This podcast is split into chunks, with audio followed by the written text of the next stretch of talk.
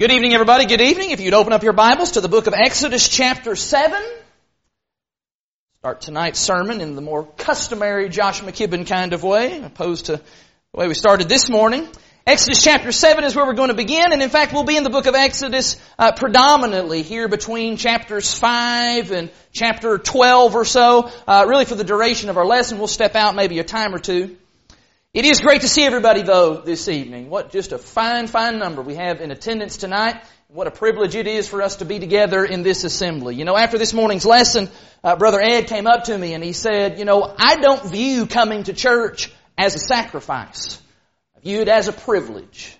And you know what? In that sense, he's absolutely right. That is exactly how we ought to see this. It is an opportunity. It is a blessing. And it ought to be the very joy of our hearts that we're able to assemble before the throne of God and glorify Him and at the very same time edify one another. I hope that's what you've come here tonight to do. And I truly do believe that's what we've already done through the singing of those songs and through the prayers that have been offered. Let's do that now in the study of the scriptures. In Exodus 7, beginning in verse number 1, and I got a feeling when we get to the next slide, all of my points are going to already be up there and I'm not going to get to bring them in one by one, so we'll see when we get there. In Exodus 7, beginning in verse 1, the Bible says that the Lord said to Moses, See, I have made you like God to Pharaoh, and your brother Aaron shall be your prophet.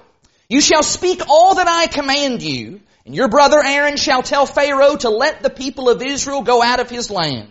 But I will harden Pharaoh's heart, and though I multiply my signs and wonders in the land of Egypt, Pharaoh will not listen to you. Then I will lay my hand on Egypt and bring my hosts, my people, the children of Israel, out of the land of Egypt by great acts of judgment.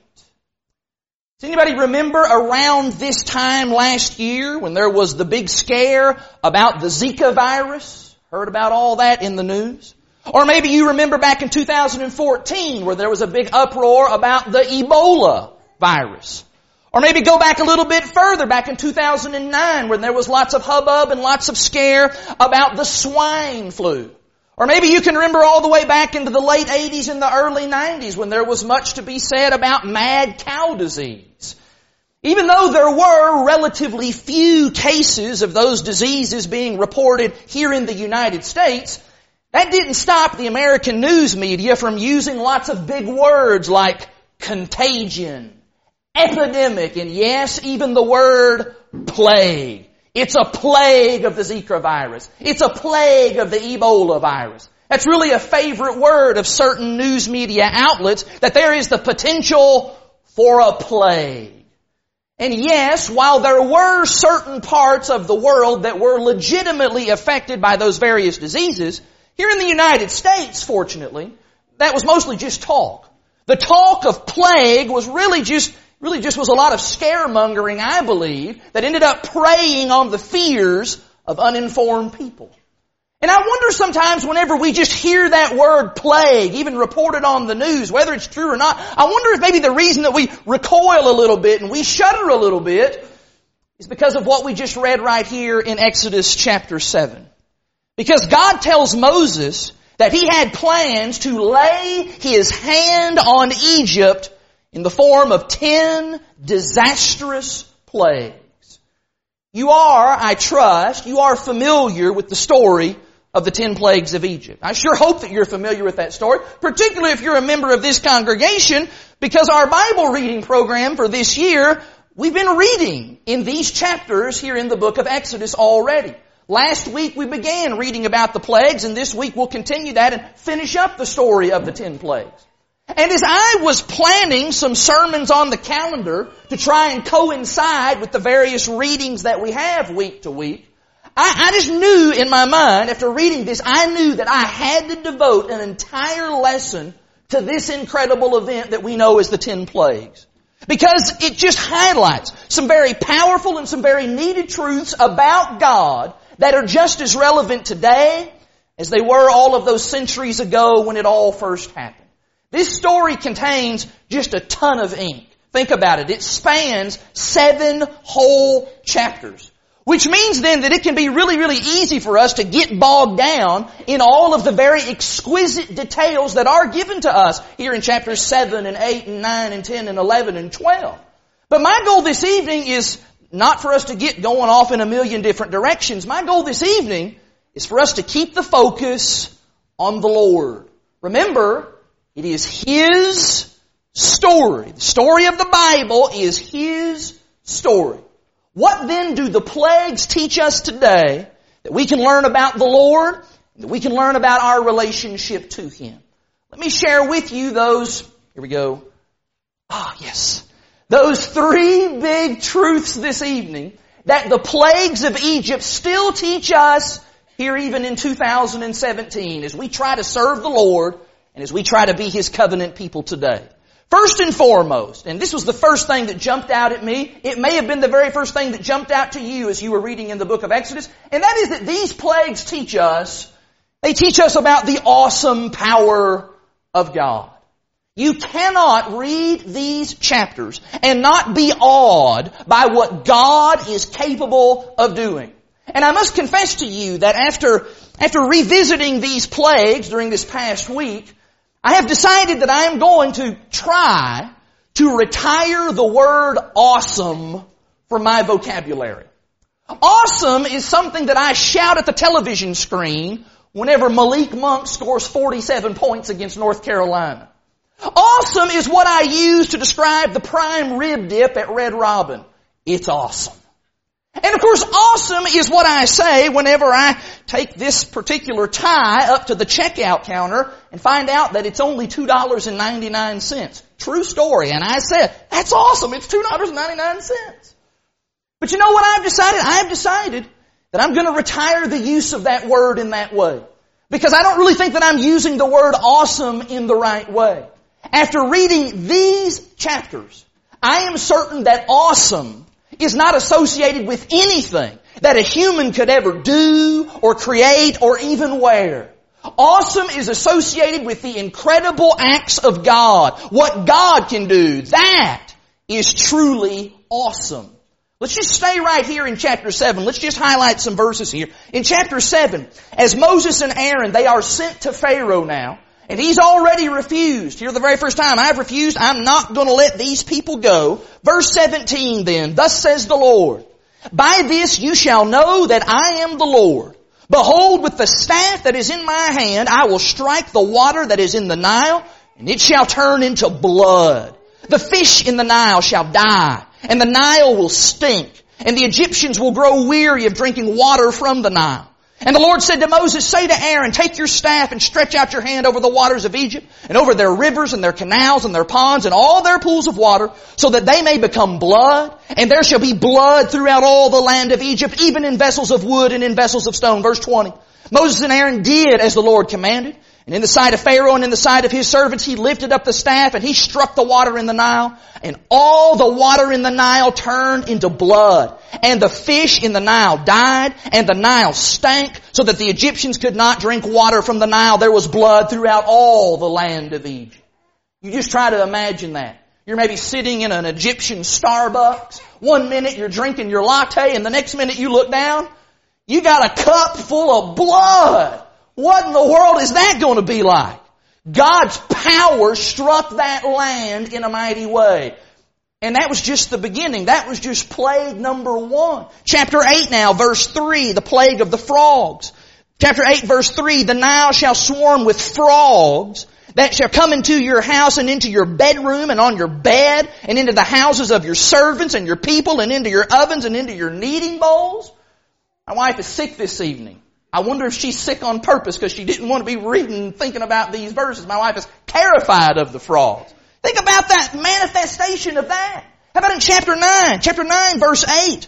Chapter 9 verse 8, the Lord said to Moses and to Aaron, take handfuls of soot from the kiln and let Moses throw them in the air in the sight of Pharaoh. It shall become fine dust over all the land of Egypt and become boils, breaking out in sores on man and beast throughout all the land of Egypt. So they took the soot from the kiln and they stood before Pharaoh and Moses threw it in the air and it became boils breaking out in sores on man and beast. What did that look like? What do you think the people thought whenever Moses gathered up all these ashes and threw them into the air and they dissipated in the air and then the next minute somebody looks down at their arm and whoa, look at all these sores. And hey, look at your arm. Look at all those sores on your, look at this over there, look at that over there. All these boils breaking out. God did that. God brought that purposely upon the land of Egypt. What about down in verse 22 of that chapter? Chapter 9 verse 22. Then the Lord said to Moses, stretch out your hand toward heaven so that there may be hail in all the land of Egypt, on man and beast and every plant of the field in the land of Egypt. We, we sometimes get some bad thunderstorms here in this part of the country, but it's nothing like this. Nothing like this. Continue on, verse 23.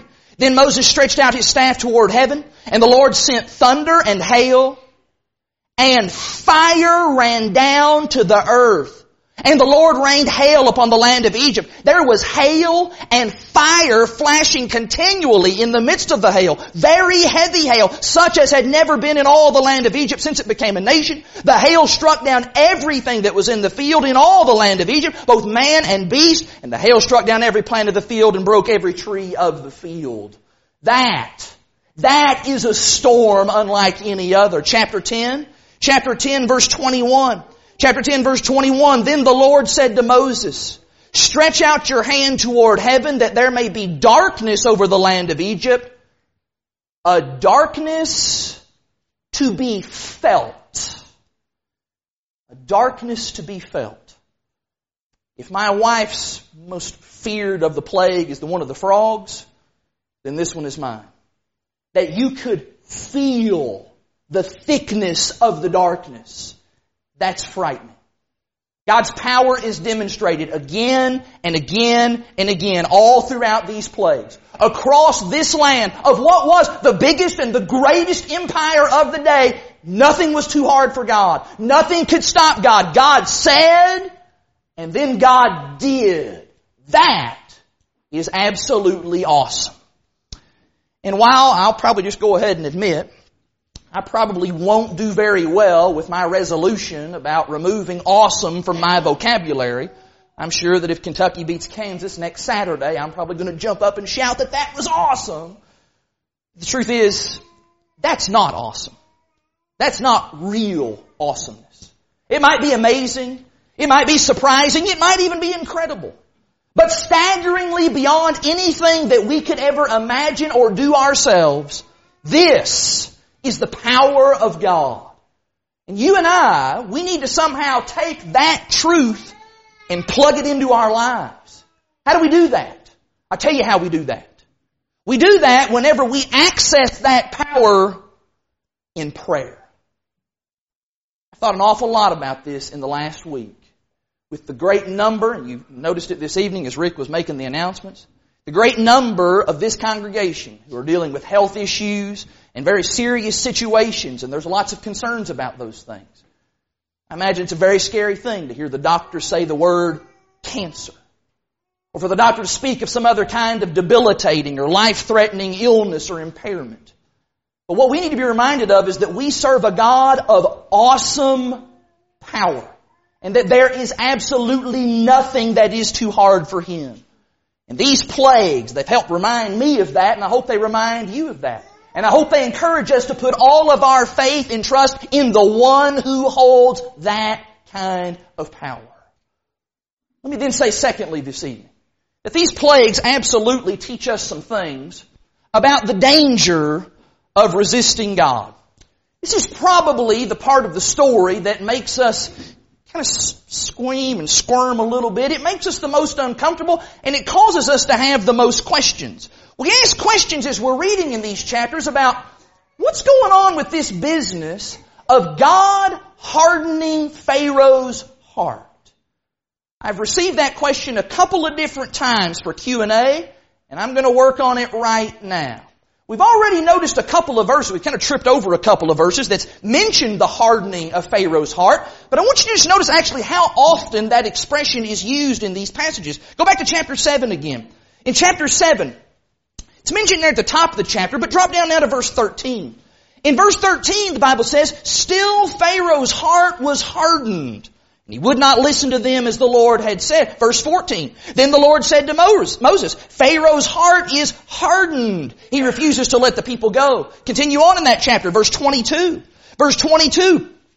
But the magicians of Egypt did the same by their secret arts, so Pharaoh's heart remained hardened, and he would not listen to them. Verse 23, Pharaoh turned and he went into his house, and he did not take even this to heart. Drop down to chapter 8 now, after the plague of the frogs. Chapter 8 verse 15 says, But when Pharaoh saw that there was a respite from the frogs, he hardened his heart, would not listen to them as the Lord had said. After the plague of the gnats, or some translations differ on that, it might actually be the plague of the mosquitoes. Chapter 8 verse 19 says this, Then the magician said to Pharaoh, This is the finger of God, but Pharaoh's heart was hardened, and he would not listen to them. How about after the plague of the flies? Look at the end of chapter 8. Chapter 8 verse 32. But Pharaoh hardened his heart this time also and did not let the people go. And then there's the pestilence that comes upon the livestock and destroys all the livestock. Chapter 9, look in verse 7. Pharaoh sent and behold not one of the livestock of Israel was dead. Of course all of his were. But the heart of Pharaoh was hardened and he did not let the people go. Now, up to this point, I think maybe we're, we're okay with what the Bible says about Pharaoh's hard heart. Because these verses just really seem to just indicate a man who is extremely stubborn. A guy who is just extremely obstinate. Here's a guy who just, he's just so bullheaded. And we're kind of over here saying, come on, man. What's the problem? You're getting clobbered here by the Lord. You don't stand a chance against the Lord. Just, just bend your will to His. However, the very next time that we read about Pharaoh and his hard heart is after the plague of the boils. Look in chapter 9 verse 12 now. Verse 12 says, But the Lord hardened the heart of Pharaoh. Did not listen to them as the Lord had spoken to Moses. Now that's a little bit unsettling. It does not say that Pharaoh hardened his heart. It says the Lord hardened his heart. In fact, in chapter 10, that's repeated several different times. Look at chapter 10, look at the very beginning of the chapter. A little more elaboration. Chapter 10 verse 1. Then the Lord said to Moses, Go into Pharaoh, for I have hardened his heart and the heart of his servants, that I may show these signs of mine among them, and that you may tell in the hearing of your son and of your grandson how I have dealt harshly with the Egyptians and what signs I have done among them so that you may know that I am the Lord. Verse 3, so Moses and Aaron went into Pharaoh and they said to him, Thus says the Lord, the God of the Hebrews, how long will you refuse to humble yourself before me? Let my people go that they may serve me. Now, we're starting to scratch our head at this point. What, what in the world's going on here? You know, early in the plagues, it just seems like Pharaoh's just a really stubborn and hard-headed kind of fellow. But by the end of the sixth plague, there in the middle of chapter 9, it kind of looks like Pharaoh might be willing to relent a little bit. Maybe he'd be willing to let the people go, but, but God stops him from that. That God hardens his heart for the purpose, chapter 10 verse 2, of just walloping Egypt some more. Well, what in the world's up with that? That makes us really, really uncomfortable. What's going on with all of this heart hardening business? Well, let me share with you just two ideas that I believe help us out here. The first thing to think about is the idea that it is the Word of God that is hardening Pharaoh's heart. Think about just the Word. God's Word has a way of having a different effect on different people at different times. And when the text says that God hardened Pharaoh's heart, that may just mean that God's Word, the Word that He had sent by His messengers, Moses and Aaron, that that was the causal agent, if you will, in the hardening process. In fact, I want you to hold your place here in Exodus. Would you find with me the book of Judges, please? In Judges chapter 7, you talk about the word harden as it's used in the Bible. We think we have a pretty good idea of what that word means. The word means, of course, to harden or to strengthen or to make firm. And in Judges chapter 7, that word is actually used. In Judges 7, this is the story of Gideon. And Gideon is told to go down and listen to what is going on in the camp of the Midianites. I want you to notice what it says here. In Judges chapter 7 and in verse 11, the Bible says there, Judges 7 verse 11, you shall, this is God speaking to Gideon, you shall hear what they say, hear what the Midianites say, and afterward your hands shall be strengthened, hardened, made firm to go down against the camp. Did you catch that there? God says that the words that Gideon would hear, that it would strengthen him. It would strengthen his heart. It would give him resolve. It would give him firmness of character to go forward into battle. You see, words have an effect upon a person's life and on a person's heart. And so as we turn back to the book of Exodus, what may very well be going on when we read that Pharaoh hardened his heart, and then sometimes we read that God hardened his heart, it may all actually just amount to really the very same thing. That what hardened the heart of Pharaoh is the Word of God and his refusal to submit to it. In fact, as you turn back to Exodus chapter 9, I think you can make that case very, very clear here in the ninth chapter. In Exodus 9, after Moses and Aaron, they come in and they announce that there's going to be this plague of hail. This is God's word now to Pharaoh. In Exodus 9, look in verse 17. Exodus 9, 17, talking to Pharaoh, you, you are still exalting yourself against my people and will not let them go. I want you to please notice that Moses does not say, now Pharaoh, I know that God is the one who's hardening your heart and He's doing that against your will. And I know that you really want to let these people go, but God is making you do the wrong thing because He's hardened your heart. That's not what Moses says. Moses points the finger and he says, you, you are the problem. You're the one causing all of this trouble down here. In fact, drop down to verse 27 of that chapter. In chapter 9 verse 27, Pharaoh actually admits that himself. In chapter 9 verse 27, then Pharaoh sent and called Moses and Aaron and he said to them, this time I have sinned. The Lord is in the right and I and my people, we are in the wrong.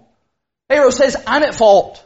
I'm the one that did this. I have sinned. This is an admission, just right out of Pharaoh's own mouth, that the hardening of his heart was self-inflicted. In fact, whatever smidgen of humility and remorse that Pharaoh maybe did have in this moment, ah, it quickly evaporated away. Drop on down to verse 34. But when Pharaoh saw that the rain and the hail and the thunder had ceased, he sinned yet again, and he hardened his heart, he and his servants. I believe that all of these passages, they work together to say that Pharaoh was responsible for Pharaoh. And that this is not about God somehow making Pharaoh do something that he did not want to do. Pharaoh stubbornly resisted the Word of God, and I think that's an explanation here that is worthy of consideration. Let me now offer you, before I leave this point, let me offer you a second explanation that is offered by several. Some have suggested that up until chapter 9 verse 12, when it says that the Lord hardened Pharaoh's heart, that's the first time that it says that the Lord actually did that. That what that means is, is that means that God gave Pharaoh chances to repent up to that point. But then after that, Pharaoh forfeited his chance to do the right thing. And that by the time of the seventh plague, God essentially was saying, Pharaoh, sorry buddy, no more chances. I'm going to use you now to bring about glory to me so that everyone will know that I am the true and living God. And in fact, I want you to not get too uncomfortable with that idea because the New Testament actually says something about that. Would you find the book of Romans, please? In Romans chapter 9, Paul writes here about the sovereignty of God. In Romans chapter 9, Paul says that God does as God will do. He's God. And there's not a single one of us that have any standing or any place whatsoever to ever call God into question for what He does. In Romans chapter 9, look with me in verse 20. In Romans 9 and in verse 20, but who are you, O man, to answer back to God? Will what is molded say to its molder, why have you made me like this? Verse 20, 21, has the potter no right over the clay to make out of the same lump one vessel for honorable use and another for dishonorable use? God is absolutely sovereign. He does what He pleases. And by the way, what is the example? What is the illustration that Paul uses to make that point emphatically? Well, look at the verses on top of it. Look at verse 17. Verse 17. For the scripture says to Pharaoh, for this very purpose I have raised you up, that I might show my power in you, and that my name might be proclaimed in all the earth. So then, he has mercy on whomever he wills, and he hardens whomever he wills. God does as God desires. God does what is right and what is just to bring honor and glory to himself. And it seems to me that wherever you come out on this thing, whichever one of those explanations just seems to, to float your boat the best, whether you think it was the Word that hardened Pharaoh's heart, or whether you believe that God in some kind of direct way hardened Pharaoh's heart, both of those ideas still lead out to the same truth. And that is that disobeying God, it is dangerous, dangerous business. That you can't defeat God. You won't win against God. What you need to do is not resist the Lord, you need to submit to the Lord. And that is the lesson that Pharaoh just over and over and over refused to accept. And the longer that you resist, the longer that you push God away, then the harder and harder it's going to become to ever do what is right. And that is most evident as you turn back to the book of Exodus. I think that's most evident in chapter 10. When the plague of locusts is threatened in Exodus chapter 10, some of Pharaoh's very own servants, they come to him and they say, Pharaoh, what are you doing? What are you thinking? Exodus 10, look at verse 7. Exodus 10 verse 7. Then Pharaoh's servant said to him, How long shall this man, Moses, how long shall he be a snare to us? Let them go, that they may serve the Lord their God. Do you not yet understand that Egypt is ruined? Pharaoh, buddy, have you lost your mind? You need to submit to the Lord. This God, we don't understand this God. We don't really know all about Him. But you know what? He seems to be the true God. Look at the calamity that's come upon us. And I would just say to you this evening very candidly, that if you are not obeying the Lord, do not harden your heart to His Word. The more you do that, then the harder it will become for you to do what's right. There will be people around you. Just like there were people around Pharaoh who will come to you and they will beg with you and they will appeal to you and they will plead with you. Maybe your mom or your dad will appeal to you, young people. Maybe a good friend. Maybe a person who's been close to you all of your life. Maybe a complete stranger who knows your circumstances. They will come to you and they will say, please, please, don't you see that you have to prepare yourself for eternity? You've got to obey the Lord. You've got to submit to His will. You can't just keep pushing Him away because it's just going to become harder and harder to ever do what's right. I've known people. I presently know people just like this. I, I mean, maybe I shouldn't be comparing folks to Pharaoh, but I'll tell you, I know people who are just as stubborn as he is. People who have resisted God for so long throughout their lives. I know people who have never become Christians, they've pushed God away. And I know people as well who were Christians but have fallen away and they continue to push the Lord away. And it did not matter what circumstances arose in their lives, the kinds of events and circumstances that the Lord will often use to shake people by the collar and wake them up. It did not matter what anybody said to them. That word that was spoken to them, the word of God, it just bounced right off of them like Teflon. They were utterly hardened in their hearts. Don't let that be you. The story of Pharaoh is a cautionary tale that resisting God, resisting the call of the gospel, resisting His word, it is dangerous and ultimately it's utterly futile because it will be fatal. Finally then this evening, turn all the way back to chapter 5 of Exodus. In Exodus chapter 5, one of the temptations that come whenever you're the preacher and you're preaching on uh, really any of these great Old Testament stories is that as a preacher, you end up wanting to draw out and make so many points and so many applications from all of the little details that are given in the text. And I'm not saying that that's necessarily a bad thing, but one of the side effects of that is that what happens in all of that point making is that the main thing kind of gets lost in the shuffle. And this evening you'll notice I've purposely stayed away from making 20 or 30 points about these chapters here and instead, I want our minds to be able to focus on the main thing. And the main thing that we learn from the plagues is that God desires to be known. God wants people to know Him. In Exodus 5, that is absolutely clear. Look in verse 1. In Exodus 5 verse 1, afterward Moses and Aaron, they went and they said to Pharaoh, Thus says the Lord, the God of Israel, let my people go that they may hold a feast to me in the wilderness. Look at Pharaoh's response, verse 2. But Pharaoh said, Who is the Lord? Who is the Lord that I should obey his voice and let Israel go? I do not know the Lord, and moreover, I will not let Israel go. What then follows in chapter 7, 8, 9, 10, 11, and 12 is God's attempt to answer Pharaoh's question Right there in Exodus 5 and verse 2. God says, Pharaoh, you want to know who I am? I'll show you exactly who I am. I am Jehovah. I am the one true and living God. In fact, in Exodus chapter 6, look in the next chapter. Look at what God says to Moses in Exodus 6, look in verse 7.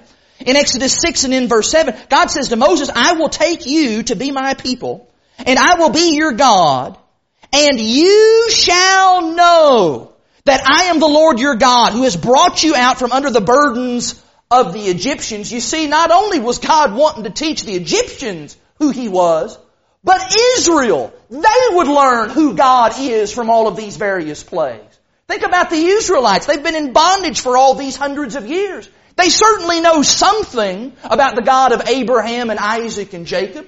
But did they really know Him? Did they understand His magnificence? Did they understand His power and His glory? Did they know all of His commands? Well, if they didn't, they would soon learn. The plagues teach Israel. The plagues teach Egypt. The plagues teach us who God is. Just watch that at work. That's emphasized over and over again. Chapter 7 again. Chapter 7 verse 5. Chapter 7 verse 5. The Lord says the Egyptians shall know that I am the Lord when I stretch out my hand against Egypt and bring out the people of Israel from among them. Drop down to verse 17. Verse 17 of chapter 7. Thus says the Lord, by this you shall know that I am the Lord. Chapter 8 verse 10. Chapter 8 verse 10. And he said, uh, response to when do you want me to take the frogs away? Pharaoh says tomorrow. Moses said, be it as you say, so that you may know that there is no one like the Lord our God. Verse 22 of chapter 8. Verse 22. But on that day I will set apart the land of Goshen where my people will dwell, so that no swarms of flies shall be there, that you may know that I am the Lord in the midst of the earth. Chapter 9. Chapter 9 verse 13. Then the Lord said to Moses, rise up early in the morning and present yourself before Pharaoh and say to him, thus says the Lord, the God of the Hebrews, let my people go that they may serve me. Verse 14, for this time I will send all my plagues on you, yourself, and on your servants and your people, so that you may know that there is none like me in all the earth. Chapter uh, 9 verse 16. Verse 16, but for this purpose I have raised you up to show you my power, so that my name may be proclaimed in all the earth about chapter 10 now? Chapter 10 verse 1, read it a moment ago. Go into Pharaoh for I have hardened his heart and the heart of his servants, that I may show these signs of mine among them, and that you may tell in the hearing of your son and of your grandson how I have dealt harshly with the Egyptians and what signs I have done among them that you may know that I am the Lord. Can we go ahead and dip into this week's coming reading? Chapter 11 now. Chapter 11 verse 7. Chapter 11 verse 7, not a dog shall growl against any of the people of Israel, either man or beast, that you may know that the Lord makes a distinction between Egypt and Israel. This is God's school. And the plagues are how to know God 101. That was God's class for Egypt. That was God's class for Israel. That is what God's class is even for us. That's the, one of the starting points. God wants to be known. He is not hiding in some closet somewhere up in the corner of the cosmos. No, He wants people to know who He is. He wants people to know His power and His majesty and His might and His magnificence. He wants people to know what He likes and what He doesn't like. He wants people to know what He is all about. He wants people to know that He gives His Word and that He also is the promise keeper of His Word. In fact, these plagues, some of you may already know this, but these plagues seem to be a very deliberate and emphatic strike against the Egyptian deities of that day and that time. The Egyptians worshiped many false idols and false gods. And the plagues one by one seem to be addressing many of those false gods. For example, the Nile River was seen as the bloodstream of Osiris. God said, you know what? I'll literally make it the bloodstream. They had as well a god called Heket. And that oh, god Heket was actually a, an image in the form of a frog. Think about how that worked with the plague of the frogs. The Apis bull was one of the chief gods of the land. Everybody looked up to the bull as what a powerful god of the land. Think about how insignificant he would have seemed as all of those livestock died one by one when the pestilence came down. Set was supposed to protect the crops. Think about how that worked whenever uh, the locust came and started just devouring all the crops. Horus was the god of the sun. Where was Horus? When God made darkness to fall, so dark that it could be felt. What God was announcing was that He hates idols. He hates false gods. And God wanted Egypt to know that their images of stone, their images of marble, their images of, of, of, silver or gold or whatever they were made from, that that was not God. All those other gods, they're just fake, they're phony, they are powerless before the one true and living God. So Pharaoh asked the question, who is the Lord? You picture Pharaoh asking that so condescendingly. Who is the Lord? God says, I'll tell you. His name is Jehovah. He wants to be known. And that, I believe, is maybe the most powerful truth that we learn from the story of the plagues. And so, yes, there may be some outbreak of Ebola or Zika or some other disease that the media decides to come along and dub that a plague. But what we just got done studying, what we read last week and what we'll finish reading this week, it reminds us that there will never be anything quite like what the book of Exodus describes when God laid His powerful hand on Egypt to proclaim His majesty and His might and His magnificence that He is God. I hope this evening that by spending just a few minutes exploring these big ideas, I hope that it has caused us and helped us to let these kinds of truths sink deeper into our hearts so that we, so that we can truly know the Lord. We're going to sing a song of invitation in just a moment. And that invitation song is designed to encourage anyone who does not know the Lord or maybe anyone this evening who maybe once knew the Lord, but you're now living a life that seems to indicate you don't really know the Lord, to come back to Him. This is a moment and this is an opportunity to serve Him. I want to go back to that second point about the danger of resisting and pushing God away. Are there people in this audience tonight who are doing that? People here tonight who maybe you've heard the message of the gospel many, many, many times before. And I don't know what your excuse is. I don't know what reason or what defense you've, you've built up to somehow hide behind this wall and to continue to push God away. Man, those walls need to come tumbling down tonight. You need to submit. You need to surrender to the Lord. Once again, the providence of God is at work because our song of invitation, I didn't even ask Chris to lead it, is the song, I surrender all. And that's exactly what the Lord is calling you to do. Not just to surrender maybe a little bit. Think about it. You're surrendering a little bit tonight just by being here in this assembly. You've surrendered a little bit of your time to God. It's not enough. Lord wants you to surrender all, to give Him the entirety of your life, the very essence of your being, to live for Him and serve Him. We help somebody this evening to confess their faith in Jesus Christ, to be baptized in water for the forgiveness of your sins. Can we help somebody tonight to start serving the Lord in a better way? Pray with you and encourage you and help you to be a better Christian. It may just be though, maybe you just got questions. See some folks here for the very first time. I've never, uh, I don't know what your religious background is, and so maybe you just got questions about the Bible, about God, about salvation. Maybe you just want to sit down and talk. This is an invitation to do that as well. You come and grab me after services. We'll sit down and we'll just learn from the Bible what God wants us to do. Whatever your circumstance may be, let's surrender all to the Lord. Let's stop resisting Him. Let's give our all to Him right now. Do that while we stand and while we sing.